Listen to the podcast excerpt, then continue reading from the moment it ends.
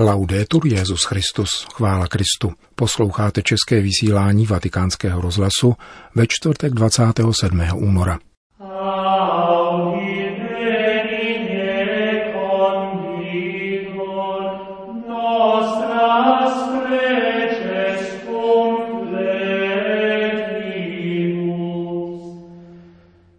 Promluva papeže Františka o hořkostech v kněžském životě zazněla na dnešní duchovní obnově kněží římské diecéze. Petrův nástupce věnoval patriarchovi bulharské pravoslavné církve Neofitovi relikvie svatého Klimenta a svatého Potýta.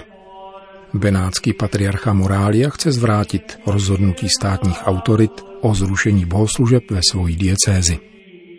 Hezký poslech přeje Milan Glázer.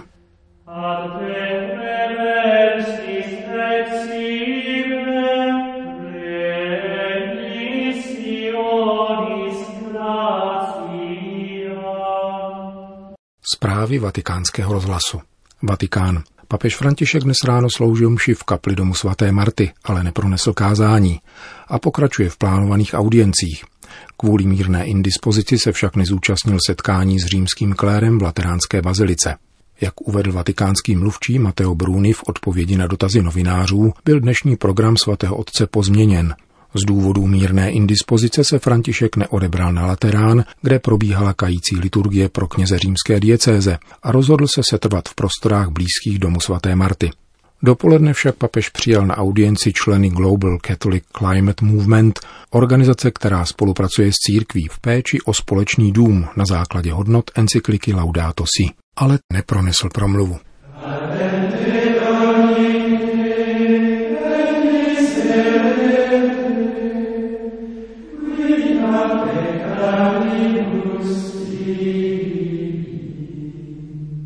Setkání římského biskupa s kněžími působícími v jeho diecézi, konané vždy na začátku postní doby, proběhlo v Lateránské bazilice tentokrát bez přítomnosti papeže Františka, který v důsledku lehké zdravotní indispozice zůstal doma.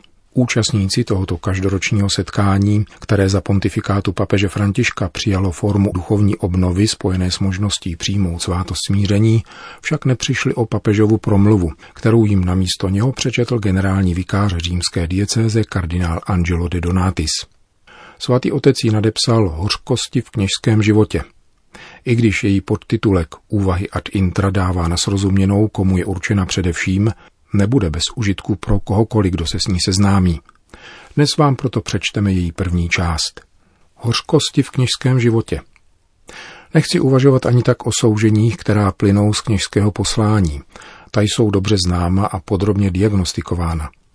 Rád bych při této příležitosti mluvil o jednom subtilním nepříteli, který se mnoha způsoby maskuje, skrývá a jako parazit nás pozvolna okrádá o radost z poslání, ke kterému jsme byli povoláni. Chtěl bych mluvit o hořkostech soustředěných na vztah k víře, k biskupovi a spolubratřím. Víme, že mohou mít jiné kořeny a podoby. Tyto však zhrnují mnohá moje setkání s některými z vás.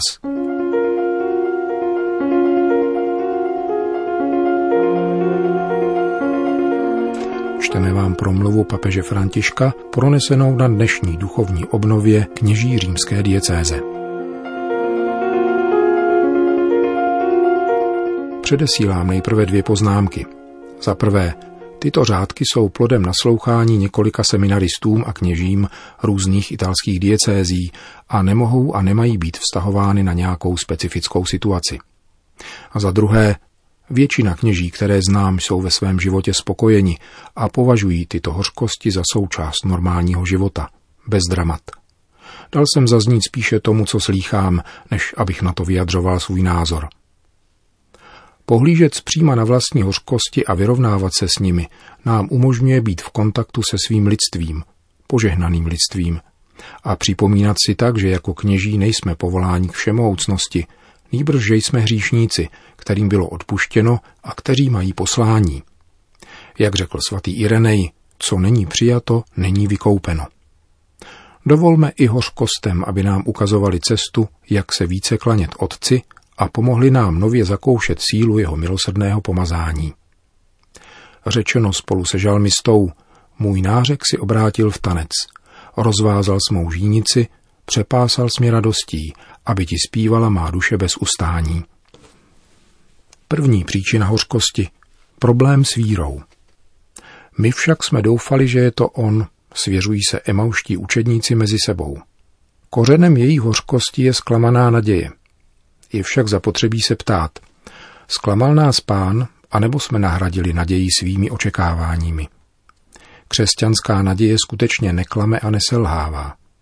Naděje není přesvědčení, že bude lépe, nýbrž, že všechno, co se děje, má smysl ve světle paschy. Avšak křesťansky doufat, jak učil svatý Augustin Probu, znamená vést důkladný život modlitby. Tam se lze naučit, jak rozlišovat mezi očekáváními a nadějemi. Hluboká příčina hořkosti tedy může tkvít spíše ve vztahu k Bohu, než ve zklamání z pastorace. Někdy se zdá, že Bůh nedbá na očekávání plného a hojného života, které jsme měli v den svěcení. Někdy je to neukončená adolescence, jež brání přejít od snů ke spés, naději. Možná se jako kněží projevujeme příliš spořádaně ve vztahu k Bohu a neodvažujeme se v modlitbě protestovat, což však žalmista činí nezřídka. A to nejenom za sebe, ale také za svůj lid, protože pastýř nese také hořkosti svého lidu. Žalmy však byly také cenzurovány a stěží si osvojujeme tuto protestní spiritualitu. Upadáme tak do cynismu, nespokojenosti a jakési frustrace. Opravdový zralý protest se vznáší nikoli proti Bohu, nýbrž před ním, protože se rodí z důvěrnosti k němu. Orant, modlící se, mu připomíná, kým otec je a co je hodné jeho jména. Máme jeho jméno posvěcovat, ale někdy je na učednících, aby probudili pána a řekli mu, mistře, je ti jedno, že hyneme? Pán nás tímto způsobem chce vtáhnout do účasti na svém králování. Ne jako diváky, ale jako aktivní účastníky. Jaký je rozdíl mezi očekáváním a nadějí? Očekávání se rodí, když vynakládáme život na jeho záchranu. Plahočíme se za jistotami, odměnami a postupem. Když dosáhneme toho, co chceme, cítíme se, jako bychom nikdy neměli zemřít a že tomu tak bude pořád, protože se vztahujeme k sobě. Naděje je však něco, co se rodí v srdci rozhodnutím více se nebránit. Uznám-li své meze a že ne všechno začíná a končí mnou, pak rozpoznám význam důvěry. Učil o tom již teatín Lorenzo Scupoli ve svém spise Duchovní boj. Klíčem všeho je dvojí a simultánní hnutí, totiž nedůvěry v sebe a důvěry v Boha. Doufám nikoli tehdy, když už se nedá nic dělat, nýbrž tehdy, kdy se přestanu starat pouze o sebe. Naděje se opírá o smlouvu. Bůh mne oslovil a slíbil v den svěcení, že můj život bude plný v hojnosti a chuti blahoslavenství i v soužení jako u všech lidí, ale nádherný. Můj život bude lahodný, pokud budu konat paschu. Nikoli půjde-li vše, jak říkám já. A tady se stává zřetelným něco dalšího. K porozumění těmto procesům nestačí jen naslouchat dějinám. Je třeba naslouchat jim i svému životu ve světle Božího slova. Emauští učedníci překonali zklamání, když jim z mrtvých vstalý otevřel mysl, aby porozuměli písmu. Bude tedy lépe nejenom proto, že vyměníme představené nebo úkoly či strategie, nýbrž díky útěše přijaté ze slova. Prorok Jeremiáš vyznal, Tvé slovo se mi stalo radostí a potěšením srdce. Hořkost, která není vinou, je třeba přijmout. Může to být velká příležitost. Asi také ozdravná, protože rozsvítí vnitřní kontrolku. Pozor, zaměnil si jistoty za smlouvu. Stáváš se nechápavým a zatvrzelým. Existuje hořkost, která nás může přivést k Bohu. Akceptujme ji a nezlobme se na sebe. Může být dobrá. Také svatý František ji zakusil, jak připomíná ve svojí závěti. Hořkost se změní v lahodnost a laciné světské sladkosti se promění v hořkosti.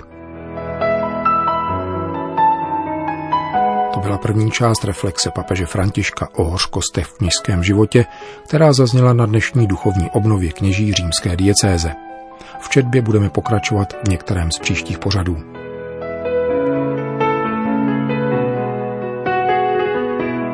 Bulharsko, Vatikán. Papež František dnes prostřednictvím apoštolské nunciatury v Sofii předal patriarchovi bulharské pravoslavné církve Neofitovi relikvie svatého Klimenta, papeže a mučedníka a svatého Potýta, mučedníka. Tímto darem jím symbolicky pokračuje Františkovo setkání s patriarchou Neofitem při loňské apoštolské cestě do Bulharska.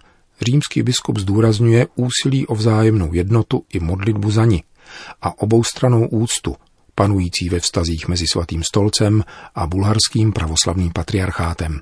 Vysvětlil při předání apoštolský nuncius Monsignor Anselmo Guido Pecorari.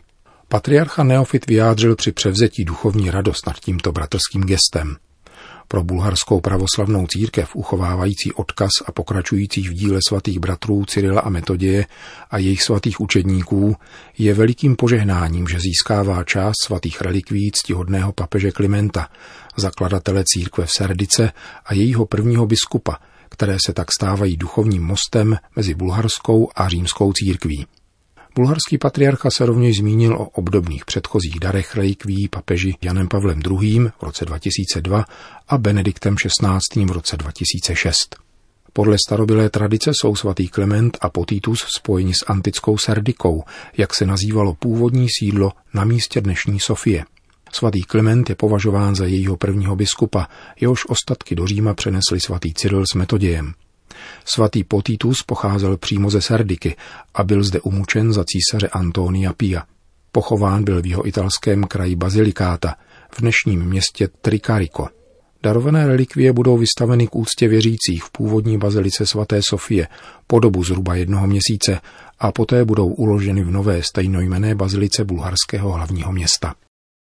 Benátky Italská církev se začíná zamýšlet nad opodstatněností radikálních bezpečnostních opatření, jaká byla nařízena v těchto křesťanských komunitách v krajích s výskytem koronaviru. Na základě vládního výnosu biskupové zrušili v Lombardii a v Benátsku veškeré bohoslužby. Mnoho italských katolíků prožilo včera svou první popeleční středu bez bohoslužby s popelcem. Včera byly také v Itálii zavřeny všechny katakomby, přestože v kraji Lácium, kde je jich nejvíce, se objevily pouhé tři případy nakažení koronavirem. Benátský patriarcha nicméně ohlásil, že ve jménu všech místních biskupů zahájí dialog se státními představiteli s cílem nalézt jiné způsoby předcházení epidemií. Pro křesťan je totiž účast na Eucharistii základní potřebou, říká arcibiskup Morália. Io non metto in dubbio le,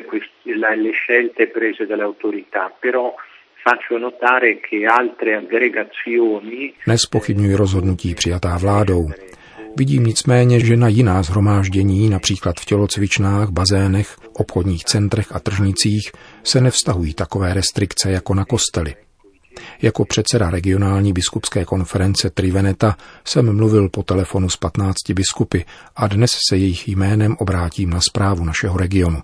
Chci upozornit, že při plném respektu k hledání společného dobra bychom chtěli nalézt prostředky, které by byly přijatelné pro všechny, tak, aby se naše komunity mohly setkávat zejména na Eucharistii, samozřejmě při zachování opatrnosti a zásad hygieny, vypracovaných společně s vládou.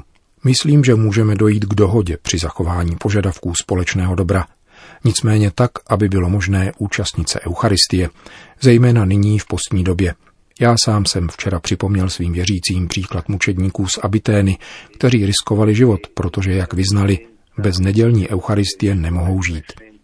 Pro nás je dnes stejně důležitá, jako byla tehdy pro ně. Řekl vatikánskému rozhlasu benátský patriarcha arcibiskup Morália.